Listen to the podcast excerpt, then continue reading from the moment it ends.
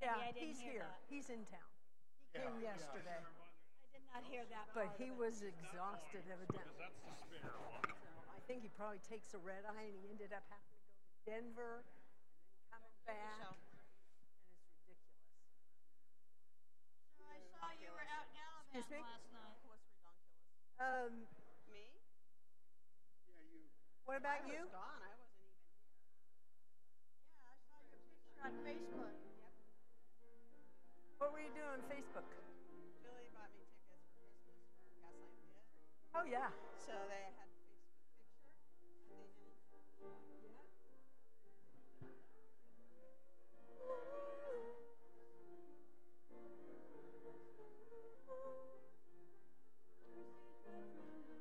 falling, but for the plaintiffs we plead. Okay, let's go. Go. Let's go. Right.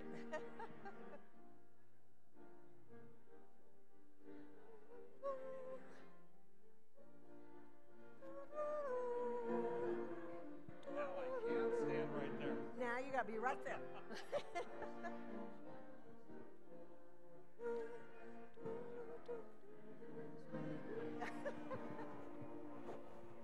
Showers this afternoon of rain, but this morning showers of blessing.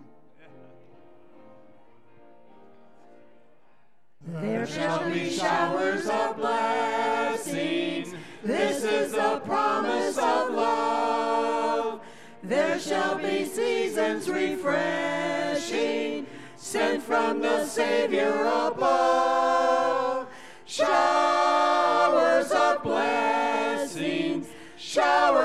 Blessings we need. Mercy drops round us are falling, but for the showers we plead. There shall be showers of blessings, precious reviving again. Over the hills and the valleys, sound of abundance of rain.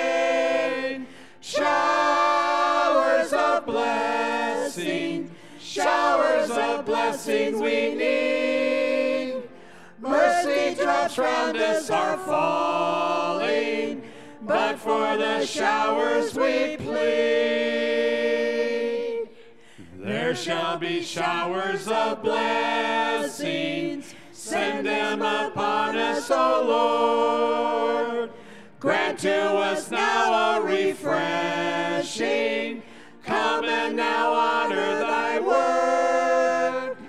Showers of blessing, showers of blessings we need.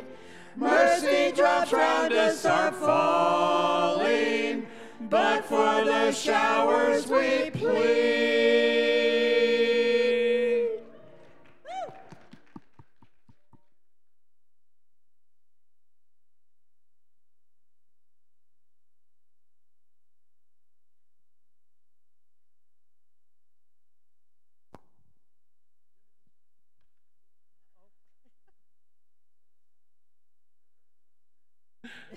Genesis 1 1. In the beginning, God created the heavens and the earth. Let's pray together. Father, we're thankful that we can come together for this time of worship and we are truly blessed. Lord, we're here to lift up Jesus. And Father, I pray that as we're here today, that we can learn more about you, that we can grow closer to you, and that our, that our uh, connection to you will grow even deeper. It's in Jesus' name that we pray. Amen. Well, good morning, everyone. Morning. No snow this morning. That's a good thing. Not yet. Not yet. Hey, we're here to worship the Lord together. We're glad that you've chosen to do that with us. Please make sure you fill out your connection card sometime this morning if you're watching us online. We encourage you to do the same thing. Before we continue our song service, go around and say hello to somebody that you haven't talked to this morning. Let's go. Let's go. Let's go. Let's go. Good morning. Overslept, huh? Hey, Sean.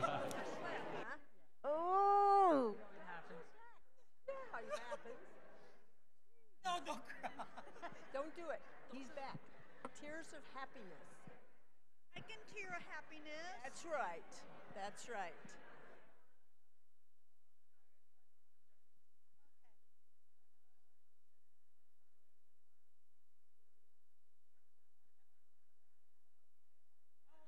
Okay, we gotta go down and say hello.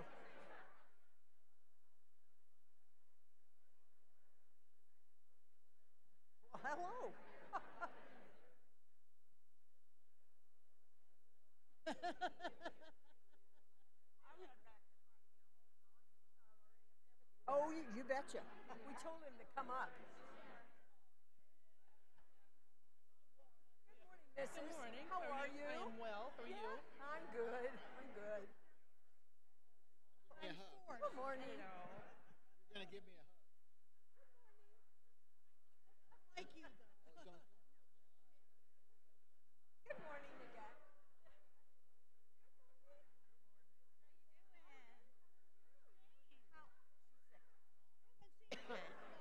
Made home yesterday. Said you cannot come in, come to my house. Yeah, tomorrow." yeah, yeah. Okay, I'll call her later. Sounds like a bronchitis. Oh no, it's Throat. going around. I've oh, got a it's couple of friends. everywhere. Our son has got it. So it's everywhere. Again, right? Here we go again. morning. So how's Tom going? Hi. They're- I don't think his trial's until May, so they're gonna drag it out until May. That's when his trial. Okay. He's gonna have to go to Phoenix every month until May and show up at these hearings. Yeah. Um, Of course.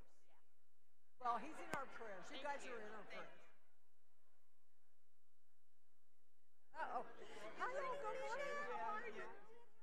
How are you doing? I'm good. Hello, how are you? Gotta run.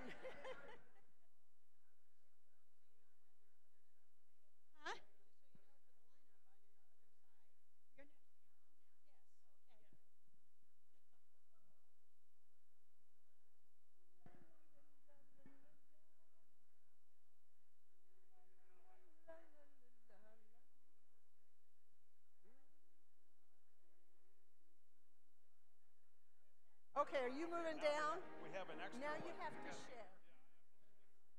I'm James. Okay. You want to hear me sing some ramble? Uh, no. Yeah, I do.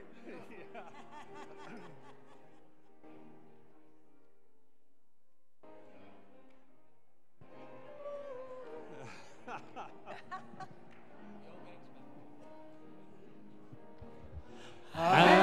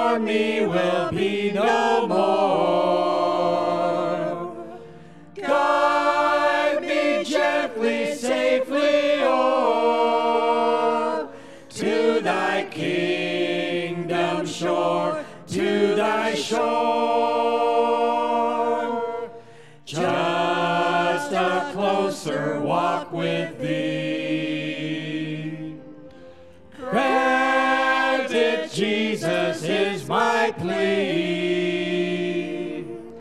Daily walking close to thee.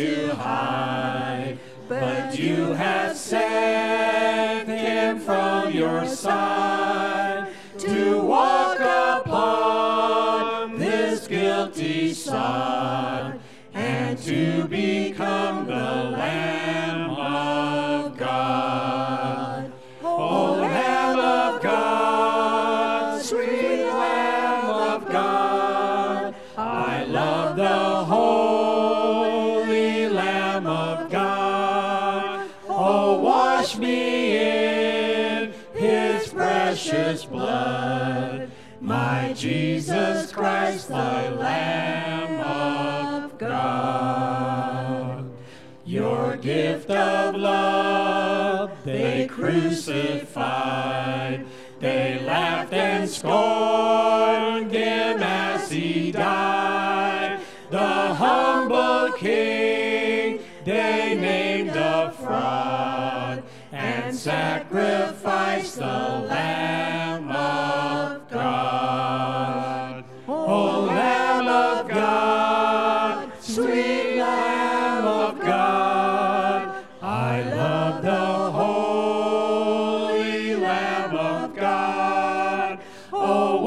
me in his precious blood.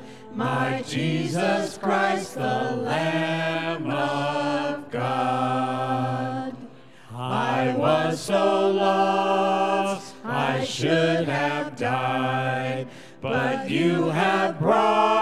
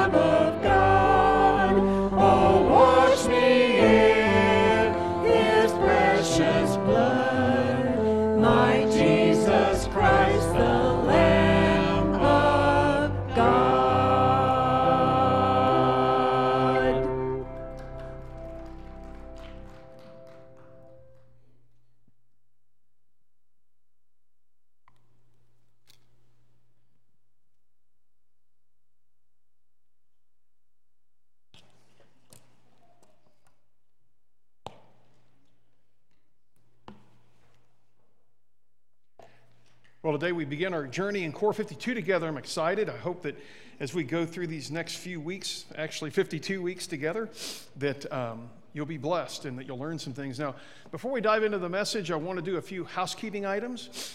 Just kind of give you, make sure you understand the flow of what we're doing. Each Sunday, except for Faith Promise in a couple weeks in December when we step out of the series, Jerry or I are going to preach through a chapter, or the, actually the verse in the chapter of Core 52. And we're going to go sequentially through the book. So this week's chapter one, next week's chapter two, yada, yada, yada. On Monday, what you'll do then is you'll take your Core 52 book and you'll read what they ask you to read in there. It'll take you 15 minutes or less. And then in your book, you'll spend 15 minutes a day for five days a week. And sometimes it'll be less because, like the memory verse for this week, there's some that are pretty easy. And this is one of them. Um, you'll find assignments at the end of each chapter of the book, and that'll take you through your five days. Now, on our website, if you want to, and I'm going to show one of these at the end of service today, he has memory verse videos that will give you tips on how to memorize scripture. And so I'm going to show you one, but you can go to our website under our Core 52 page and see that. Um, on our Core 52 page, also, you will find uh, memory verse cards that you can print off. They'll, they'll be on a sheet, it's a PDF. You can print them off if you want those cards. Core 52 Oh, also, there'll be a site where you can go to on Core 52 if you want them to email you stuff each week that, sh- that you can take yourself through. It's pretty cool. It's, Core 52 is essential for individuals and for groups who want to build confidence in God's Word. It amazes me sometimes that p- folks that have been in church for a long, long time don't feel confident in the Word. Think of Core 52 as a fast pass to biblical literacy, calling 15 minutes a day, five days a week. The author of the book, Mark Moore, he, he's at Christ Church of the Valley. He was a professor at, at um, Ozark Christian College. he identifies the most power packed passages of Scripture, and he, he's, he's put them in digestible form so that even people with the busiest of schedules can take 15 minutes and learn about God's Word. This is not a verse by verse study.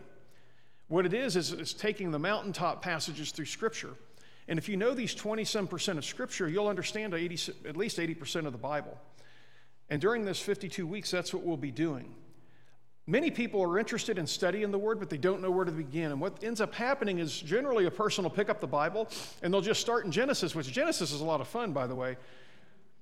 But then you get into, you know, once you get past Exodus, a few of those books, I even struggle with Jeremiah. It's like, man, that's, I don't know. But anyway, but Core 52 will allow even the busiest person to start to master the core of Scripture. Instead of one 52 week series, though, Core 52, we were broken up into about 12 four to six week series within the series. So if you miss a week, we encourage you to go to the website, watch the message so that you can keep up. But if somebody comes in halfway through the year, they're not going to be like, huh? Because each message, even though they're tied together, they stand independently also. They stand on their own.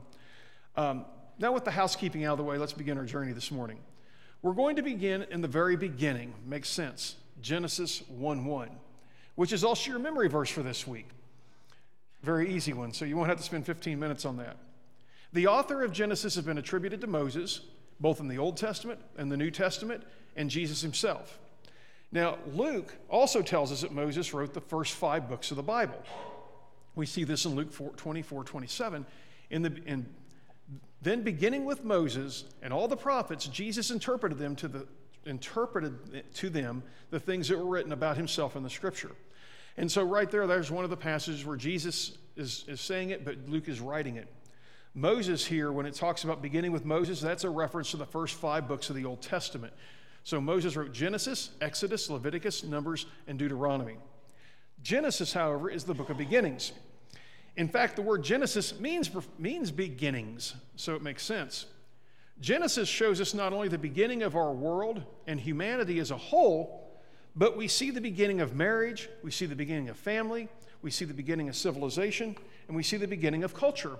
These are all things that come right out of Genesis. In Genesis, though, we also see the beginnings of everything getting messed up. Genesis shows us the origins of man, excuse me, of human failure, of human death, disease, and natural disasters.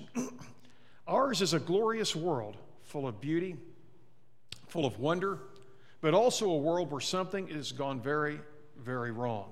And when you wake up every day, you can see both. We also see the, the, in Genesis the beginning of God's plan to fix what was broken. God has a plan to bring people back home to the paradise from which He intended us to be within, to, to live. We see the beginning of hope, even in the midst of the fall, and the help that every one of us desperately needs. Genesis 1 1 is a passage that is vital for us to understand because this passage sets up the foundation for the rest of the Bible. It also sets the, up the foundation for basically everything in life. Genesis 1 answers many questions that scientists are spending billions of dollars trying to figure out. Man, I wish they'd send some of that to the church and we could send them the nicest Bible we can find. You know, this passage also, also digs into some of the most important questions in life. All of this in Genesis 1 1. For instance, like, how did I get here? Where did it all come from? How do I fit in? What's my purpose? So, with that said, let's begin our journey today. Genesis chapter 1, verse 1. In the beginning, God created the heavens and the earth.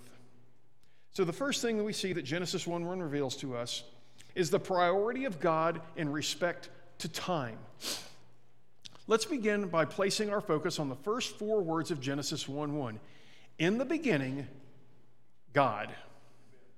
In the beginning, God. Those four words are so simple, but yet so profound and so powerful.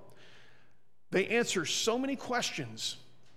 The implications of Genesis 1 1 are staggering. Something must be eternal. Something out there is eternal. There has to be an uncaused first cause.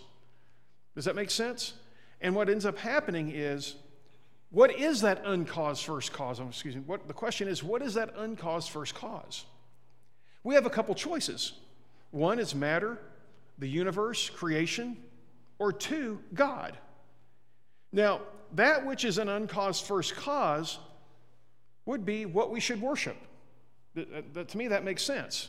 In other words, the uncaused first cause, whatever's been here eternally, would be our God. And it's either basically the universe, i.e., creation, or it's God Himself.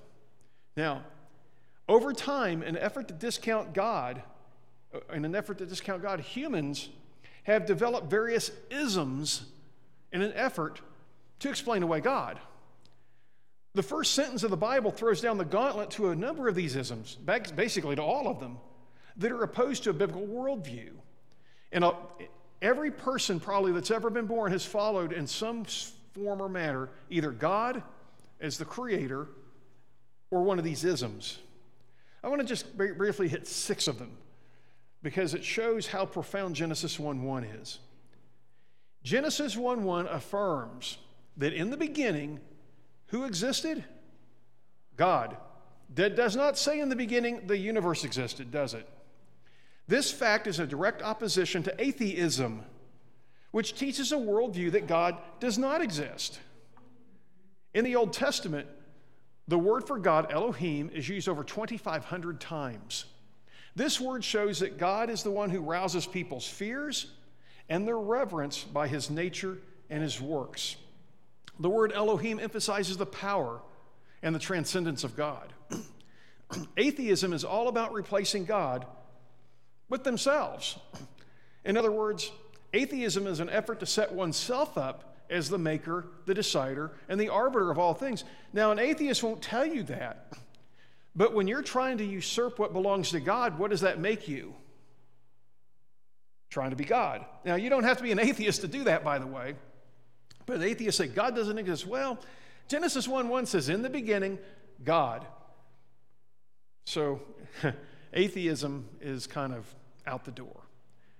Athe- excuse me, in Genesis 1 1, we also see it makes it clear that the only one, that only one God exists. It does not say in the beginning gods existed, does it? It says in the beginning, God. This takes down another ism, and that's polytheism. That's the belief in many gods. And that's been one of the most popular views, and it still exists in this world today. The, the plurality, uh, excuse me, the pluralistic, pluralistic, I'll get it out here in a minute, unity of the Godhead is suggested by the fact that the word Elohim is plural while the verb is singular.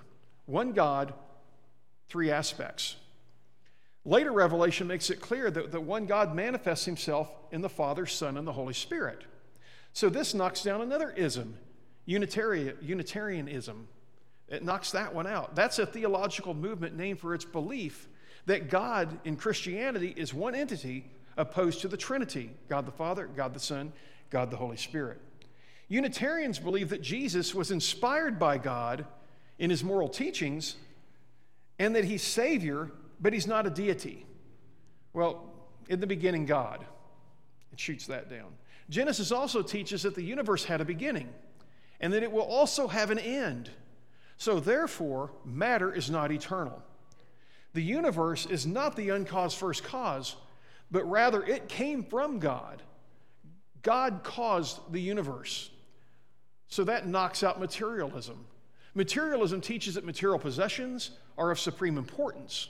Therefore, there's no need for spiritual aspects in life. As long as you got your stuff, you're good to go. Because stuff is what you worship, because stuff is what's eternal. We also see that God is distinct from nature. The Bible tells us that God created the heavens and the earth. It does not say in the beginning was nature, oh, and God was a part of that. Pantheism is the belief that all things are part of a single, a single divine reality. In other words, there's no distinction between reality, excuse me, between deity and reality. That God is everything. Well, that's not true. Because God created. God is here, creation is here. It's not like this. So pantheism goes down for the count. Since God created the material universe, he is, awfully, he is obviously superior to it and therefore in control of it. And this slaps down another ism called fatalism. It's the philosophical doctrine that states that all events or actions are inevitably determined by nature and external causes. No, God is in control. Genesis 1 1 affirms that God is that uncaused first cause, therefore, the only one who is eternal. Therefore, that's why he's God. Make sense? Well, let's look at our passage again. In the beginning, God created the heavens and the earth. So, the second thing that Genesis reveals to us, Genesis 1 1, is the priority of God in respect to position. In the beginning, God did what? Created. Since God has a priority in time, in other words, He's eternal, it makes sense that He holds priority in position. he is the one who created. Put another way, He is God alone, and all else is not. There's only one God, and it's Him. Genesis 1 recognizes God's priority and position in four different ways. First of all, God exercised his sovereignty when he named the various facets of his creation. You know, as I studied this and I really thought, I've been thinking a lot about this lately. But think about this the one who gives a name is superior to the named. For instance, when you birth a child, who names it? You do. So theoretically, who should be in control of your house? You should. Yes. When somebody creates something, they name it the telephone. Alexander Graham Bell, named the telephone. You can think of all kinds of things. But see, in the ancient world, by the way, when somebody conquered a city, the conqueror, what they would do is they would rename the city. You know why? As a show of sovereignty. In other words, you could be in Jonestown and, and Kevin could come, and next thing know, Kevin's group calls it Kevin Town to show everybody in that town that Kevin's in charge because Kevin took it. And so, by the fact that God named everything, that shows God is superior to it. In Genesis 1 1, God names light, darkness, waters, dry land, the sky. He names all this stuff. No one else did. So, therefore, since he created it, he named it, he's got a priority of position. The second way is that God exercises sovereignty when he delegated responsibility and authority. On day four, God appointed the greater light to rule the day and the lesser night to rule the night. That was God. On the sixth day, God gave humans dominion over the earth and the animals of the earth. Therefore, humans are prohibited from worshiping any, crea- any creature, any creation. For humans are superior to all except God. And so, for me to worship the creation actually lowers who I am below creation. And the only person, the only thing I should be worshiping is, a, is above me. It's like in the military, you know, you have a, a, you have a private, and then you have a sergeant, and then you have sergeant majors, then you, you have generals and all this. Well, everybody knows the pecking order. And when an officer or somebody superior to you comes by, you salute them, you give them the proper respect. If you're a general or private goes by, you don't snap to attention and salute them, do you? I don't think. Although in today's army, maybe you do. I don't know. You don't want to hurt anybody's feelings. But you understand that there's a priority of position. As a demonstration of man's dominion over the earth, who named the animals? Adam, showing that he has dominion over them. He is greater than them. And a lot of times we don't think about that. And I've thought about this a lot. I thought, you know, that's, that's a neat aspect I'd never considered before. God named him, he can claim him. Man named him, he can claim him. Third, the third reason, the third issue that we see where God is superior in position is that the lesser is blessed by the greater. We see that in Hebrews 7 7 and other passages. Three blessings are pronounced uh, by God in creation, in the creation narrative, and they're evidence of his priority of position. God blessed the fish and the fowl on the fifth day in Genesis 1:22, man on the sixth day on verse uh, Genesis 1:28, and the Sabbath, the Sabbath on the seventh, um, Genesis 2 3. So God gave these blessings to show that He is above them and not below them. Finally, God exercises sovereignty by imposing restrictions on the created order. He has the power to restrict. Four times God ordered various forms of life to reproduce after its own kind.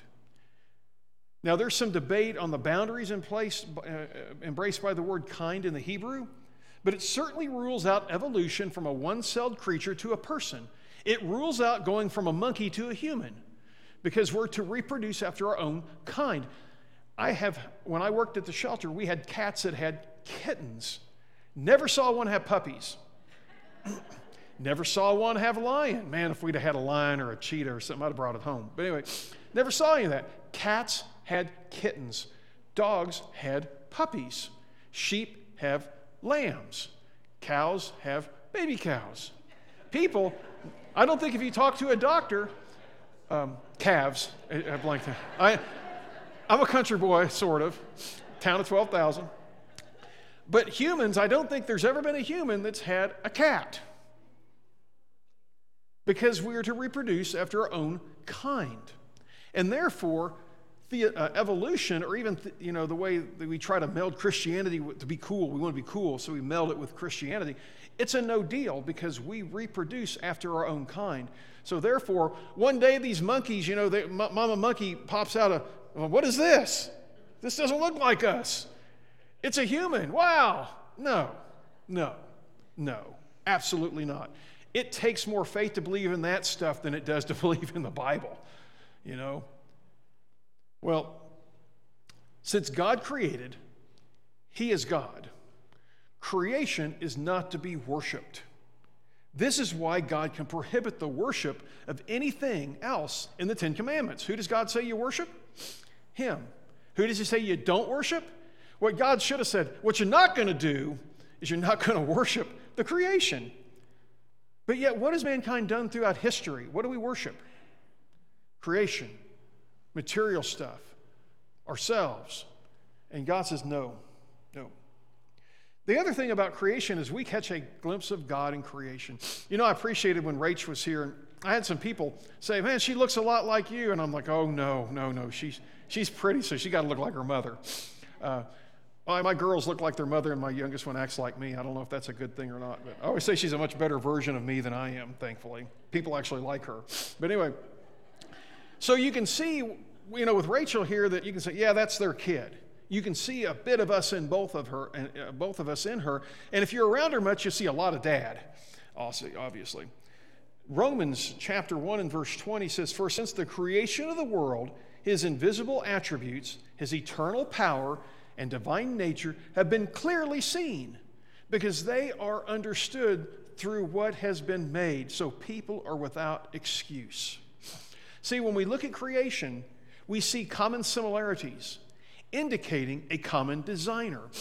I'm a big uh, uh, Ralph, uh, Frank Lloyd, I said Ralph for a minute. Frank Lloyd Wright fan. I love his architecture. When we lived in Illinois, we went through one of the Frank Lloyd Wright house. His stuff is so cool. Uh, some of it with the flat roof's not real practical, but anyway, so cool. We've been to one of his places up in Phoenix area. Was it, was Phoenix? What? Yeah, yeah. Beautiful, man. I just love. And that guy, if he were still alive, I'd let him design me a house in a heartbeat. But what you see is when you look at his homes, you see a lot of similarities. Why? Common architect. And that's reigns true in a lot of areas in life. When we look at creation, we see, we see the divine. It's really cool to me how they're doing the sequencing with DNA. And some scientists are like, whoa, this didn't happen by accident. There's a design there. The ultimate proof of creation is the fact that the universe exists and is governed by the laws of nature, right? If you drop an apple, it's going to hit the ground on, this, on this planet. There's laws of nature that are in force. It's not random, it is order. When I was a kid, I liked to blow, used to like to blow stuff up when I could. Never saw any order come out of that. Oh, yeah, everything happened when one day everything blew up. We don't know where this stuff came from, but it blew up and planets, I've seen video, planets spun out of it.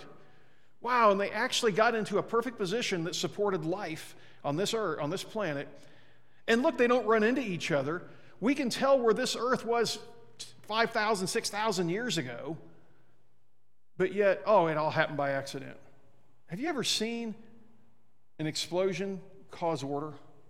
Now, I've seen them take a building down certain ways, but it destroys the building.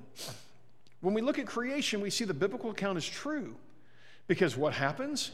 What the Bible say about reproduction? It reproduces after its own kind. That's kind of biblical, isn't it? Don't need to do a bunch of stuff. There may be some microevolution within a species, some things change here and there within this, but you're not going from one species to another. And by the way, just as a side note, the fossil record has never proven that to be true. If they had it, they'd parade it all over the place. That would also discount the, create, the, the, creation account. Why do you think they go so hard after Genesis? Because if you whack out verse 1 and chapter 1, verse 1, and, any, and in any of Genesis, you've just yanked the foundation of everything. Because if in the beginning it wasn't God, then it means it was the universe. So therefore, we're worshiping the wrong thing. We should be bowing down, kissing the earth, you know, burnt, giving burnt offerings to the earth. But if you yank that truth out, and by the way, Christians who try to meld scientific, scientific theory, remember it used to be the theory of evolution. Is it ever you ever hear that word theory in front of evolution anymore? What do you think they're teaching our kids in schools? Evolution. When I was in school back in the Stone Age, and some of you predated the Stone Age, um, you know, we, we're, you know, hey, look, we're being honest here. You know, I'm, I'm the.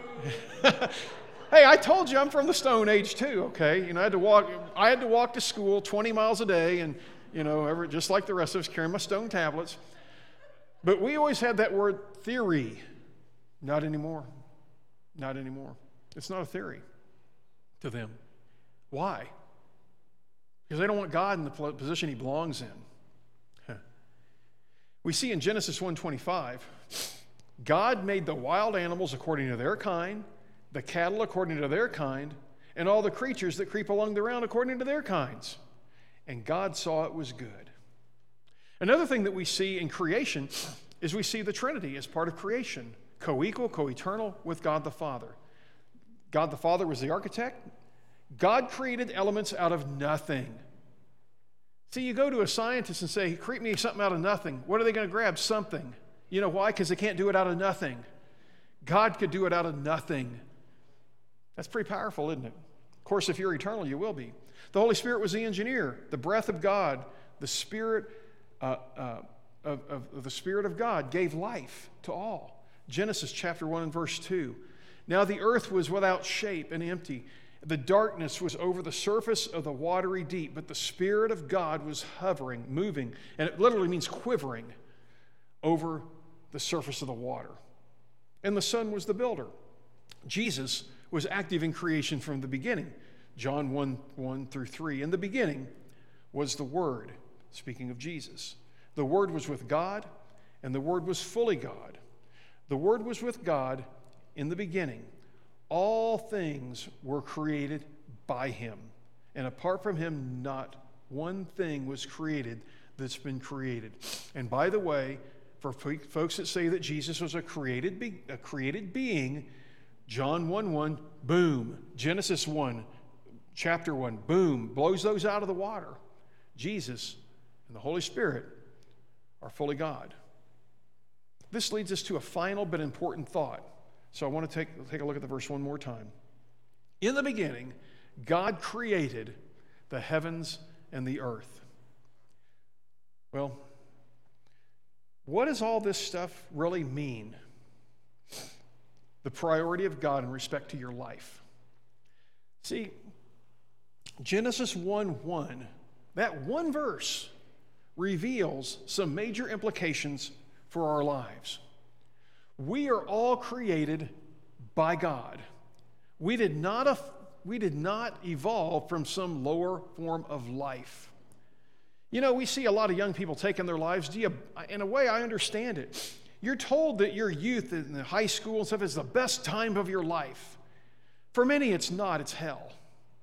We've seen this with some of the stuff goes on with school shootings. Ultimately, you'll see a lot of them, they were bullied. I thought school bullying didn't happen, but apparently that's a myth. And we see these things, and we see kids that have had terrible lives, but you're told this is the best time of your life, man. And you're thinking, if this is the best, what do I have to look forward? Bang, it's over. Well, you were created from a monkey. Life doesn't have any, or you, you evolved from a monkey. Life doesn't really have any meaning. It's not going to get any better. And when you die, you're just dead. Well, let's just go ahead and get through the misery and make it now. Do you see the, you see the thought pattern? We are doing a disservice to our young people, making them think that they evolved from some lower form of life instead of knowing, letting them know that you are special, that you're God's creation, that He loves you. He loves you the way you are. People may think you're weird, but God still loves you. We had a young lady at my last church. uh, She wasn't in my church, but I did her funeral. She was going to be an engineering student at U of I. She was weird, apparently. And people picked on her and picked on her. She took a gun after she was valedictorian. A few weeks later, took a gun to her head and took her life in the park. Uh, Why? She's been bullied. Life's the best it's ever going to be now. No, you're taught you're a, you come from a monkey. Life's, you know, this is the best part. Wait till you see the rest of it. It's going to be worse. We're doing them a disservice. If we're not created, then we can make the rules. Okay? Furthermore, there's only there's only this life. And we're just a mistake of nature if we weren't created by God. Psalm 139, 13. Certainly, you made my mind and heart. You wove me together in my mother's womb. God knows you. He knows you because He made you. Not only were you created in the image of God, excuse me, not only were you created by God, excuse me, but you were created in his image. Genesis 1:27. God created humankind in his own image. In the image of God he created them, male and female, he created them. So not only are you created by God, but you're created in his image. You're not a mistake. You know, sometimes, uh, you, you know, in a married life and stuff, you're not expecting to have a child, you know, and it, it shows up, and we say, oh, and somebody says, oh, yeah, we, you know, the, the, we, we made a, this one was a mistake. In other words, we didn't plan it. And if you're, if you're not careful, you'll really give them a complex. But what we mean is, we don't mean, oh, that's kid's a mistake, although, you know, sometimes you kind of feel that way when they're teenagers. But anyway, we, we're saying we didn't plan it. See, God planned you. You're not a mistake. This is why the abortion debate is so insidious because we are taking people who are created in God's image and we're just flushing them like they're nothing. You're not a mistake. You are special in God's eyes. You are made in His image. And because you are made in God's image, your life has much more purpose than just living, consuming, and dying. Your life is meant to praise God and lead to others and lead others to Him. You have a purpose in life. Ephesians 2:10 reminds us, "For we're, His creative work, having been created in Christ Jesus for good works that God prepared beforehand so that we may do them." You have a mission in life. It's not just to, to, to get everything that you can get, but it's to serve the Lord. Since we're created by God, He also gave us a job to manage His creation. Genesis 1:26. Then God said, Let us make humankind in our image, after our likeness. Why? So they may rule over the fish of the sea, the birds of the air, over the cattle, over all the earth, over all creatures that move on the earth. So that implies, by the way, good stewardship. Because if God created it, who's it belong to? It belongs to God.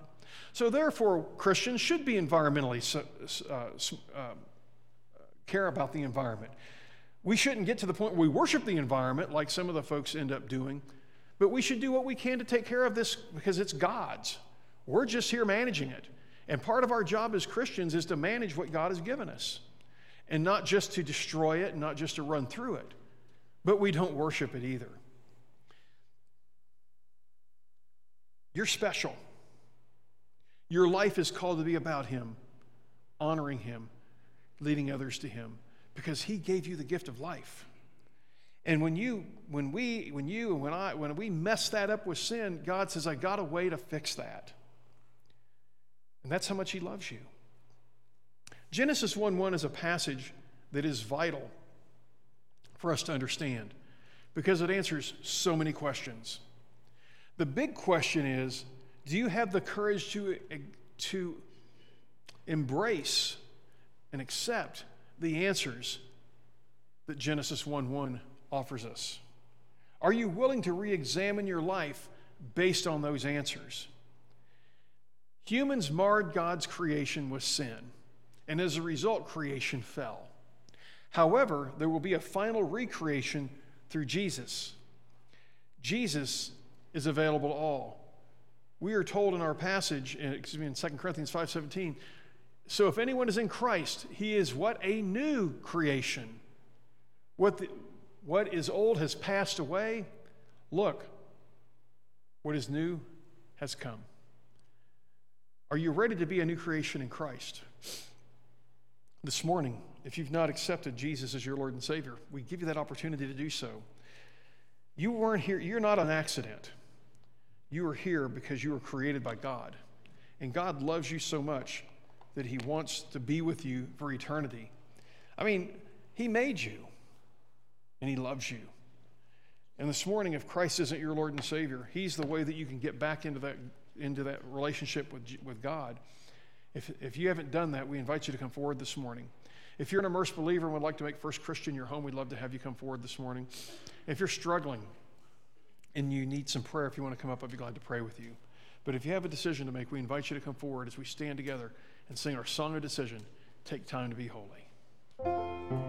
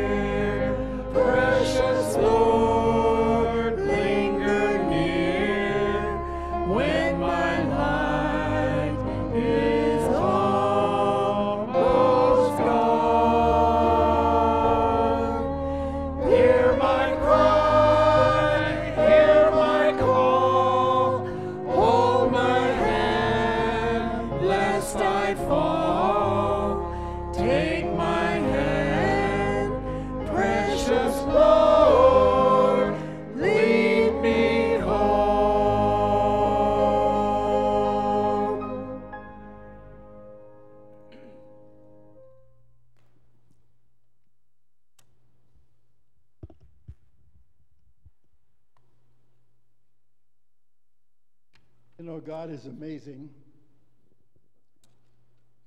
All I knew today, what Jeff's sermon was going to be about, was it's going to be the creation. I had no idea other than that. And yet, what I have prepared for the communion meditation goes right along with it. Amazing. There's an old saying to fail to plan is to plan to fail. Planning is very important for any project. If you just jump into a project without a plan for success, you'll probably end up failing. Planning is important. Our God is a planner. Everything He does, He has planned. He planned creation, it didn't just happen, done in planned order. He had a plan should mankind fail to follow his directions and mess things up, as we did. God had a plan to restore our broken relationship uh, with Him right from the beginning. His plan was carried out through the generations that followed Adam and Eve. Everything we read in the Old Testament points us back to his plan for a coming Savior and Messiah.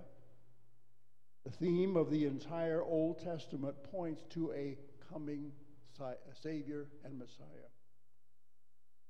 The plan continued on through the 400 years between the Old Testament and the New Testament time, where the theme is He has come, He is here. Listen to what he listen to him as he continues the plan. The plan continued on as Jesus was arrested, unjustly tried, and finally nailed to a cross of execution where he died fulfilling God's plan to provide a Savior for us. I saw one hanging on a tree in agony and blood. He fixed his languid eyes on me as near his cross I stood. Oh, can it be upon a tree the Savior died for me? My soul is thrilled, my heart is filled to think he died for me. Sure, never till my latest breath can I forget that look. It seemed to charge me with his death, though not a word he spoke. A second look he gave, which said, I freely all forgive. This blood is for thy ransom paid. I die that you might live. Oh, can it be upon a tree the Savior died for me? Yes, it can be. And yes, it is a part of the plan that our God had through the ages since the Garden of Eden. His whole plan is to provide a Savior to pay the price of our restoration to God. Planning is important. Here, as we come to the table of communion, we come to thank God and to thank Jesus for sticking with the plan. Father, we are thankful that you planned it all, and nothing just happened. It was part of your great plan. You only had one plan, and that was for us to be with you. Help us as we come to the table and remember once again the culmination of that plan. Jesus died for us. In his name we pray.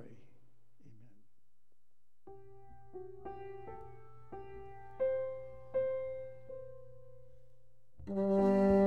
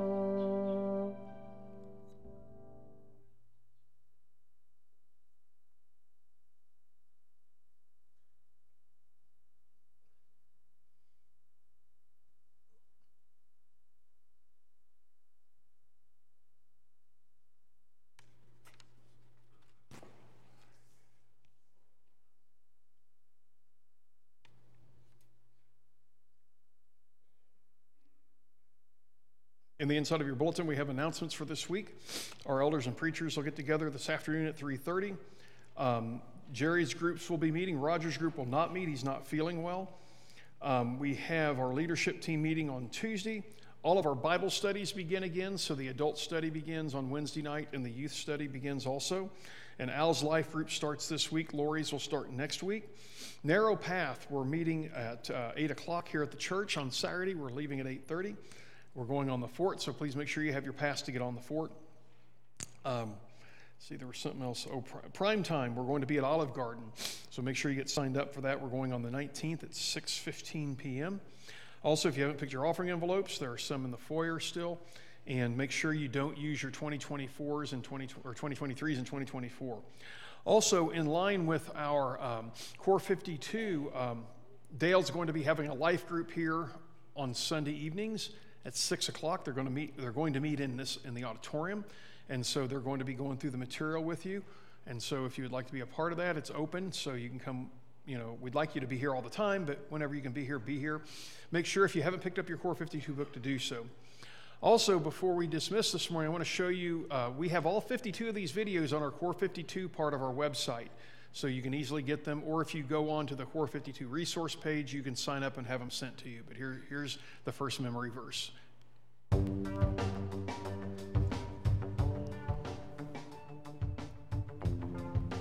Together, we're going to memorize all of the Core 52 verses.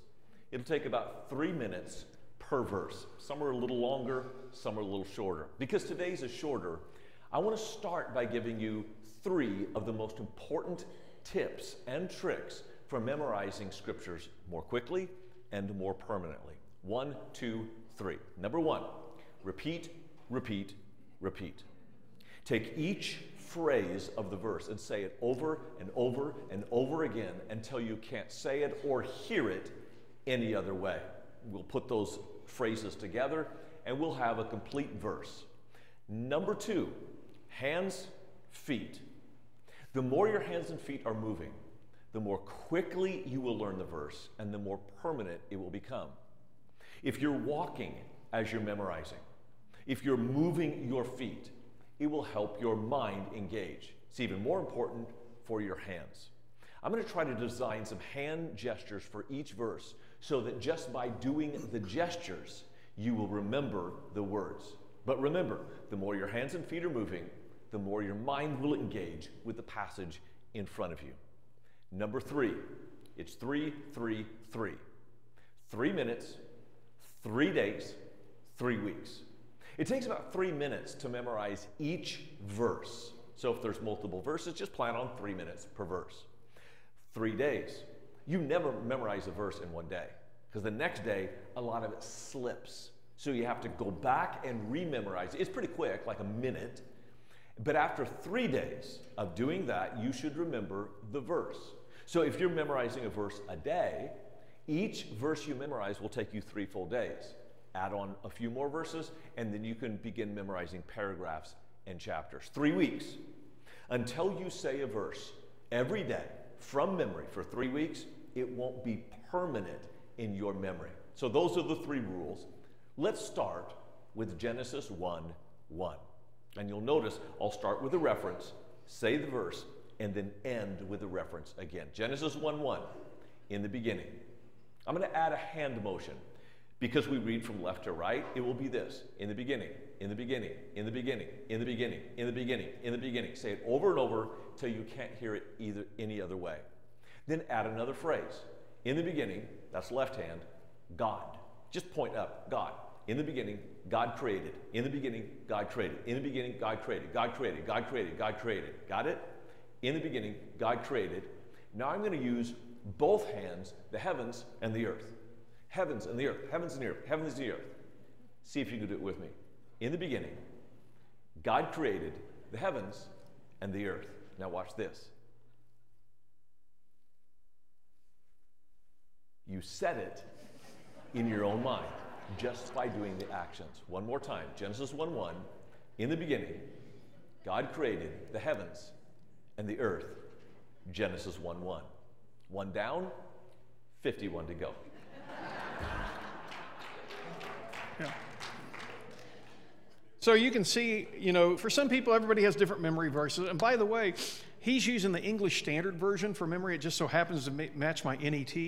I'm going to memorize stuff in NET, and some of these I've memorized them in New American Standard. So sometimes you'll hear me stumble over a verse because my mind's trying to spit it out in New American Standard when I've used the Christian Standard, the NET, you know, anyway, it's, my mind locks up. So pick the version you like.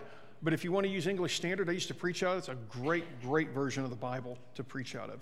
So anyway, all 52 of those are on our website, and if you sign up through the link I've got on the website, they'll email you thing, and you can actually track your progress too. For people who like to check check marks, you'll like that. Okay, I believe that's all the announcements. In the back of our bulletin, we have our prayer concerns. Um, pray for a great 2024. I had somebody tell me that I'm glad it's a new year because last year was terrible. so hopefully this year will be much, much better. We have special concerns we're praying for. Please keep them in your prayers. I'm going to pray for those who are struggling with their health right now. Uh, pray for Barb Neese. She would love to be with us, but she's been having some health issues, so keep her in your prayers. Uh, we have troops that have ties to First Christian. We want to be in prayer for our shut ins. We miss having them. Um, this this uh, month, we are, um, we are focusing on our outreach CareNet and our mission, Boise Bible College. So make sure you keep those in your prayers. At this time, let's stand together.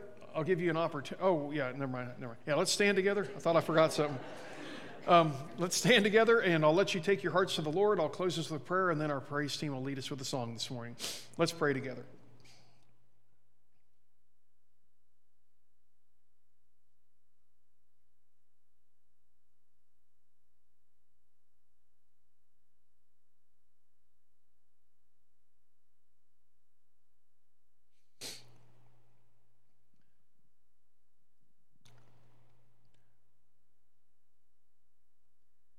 Lord God, we thank you for the blessings we have in you. And Father, we pray that you be with all the requests that have been lifted up to you, all the ones we have in our bulletin.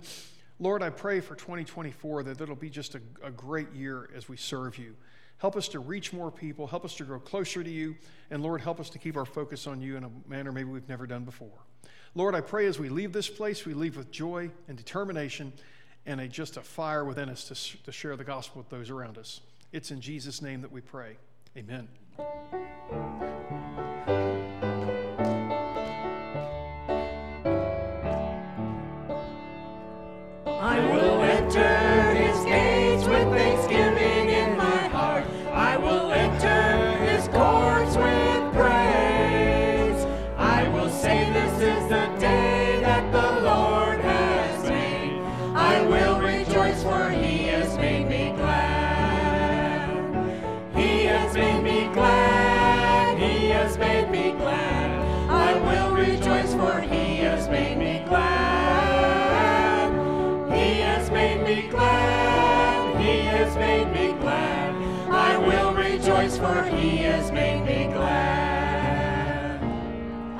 I will enter his gates with thanksgiving in my heart. I will enter his courts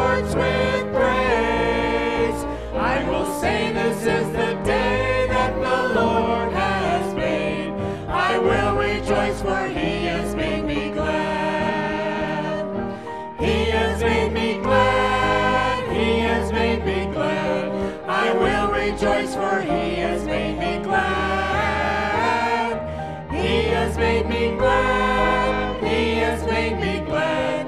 I will rejoice for he has made me glad. Thank you for joining us for church this morning. Have a great week in the Lord, everybody.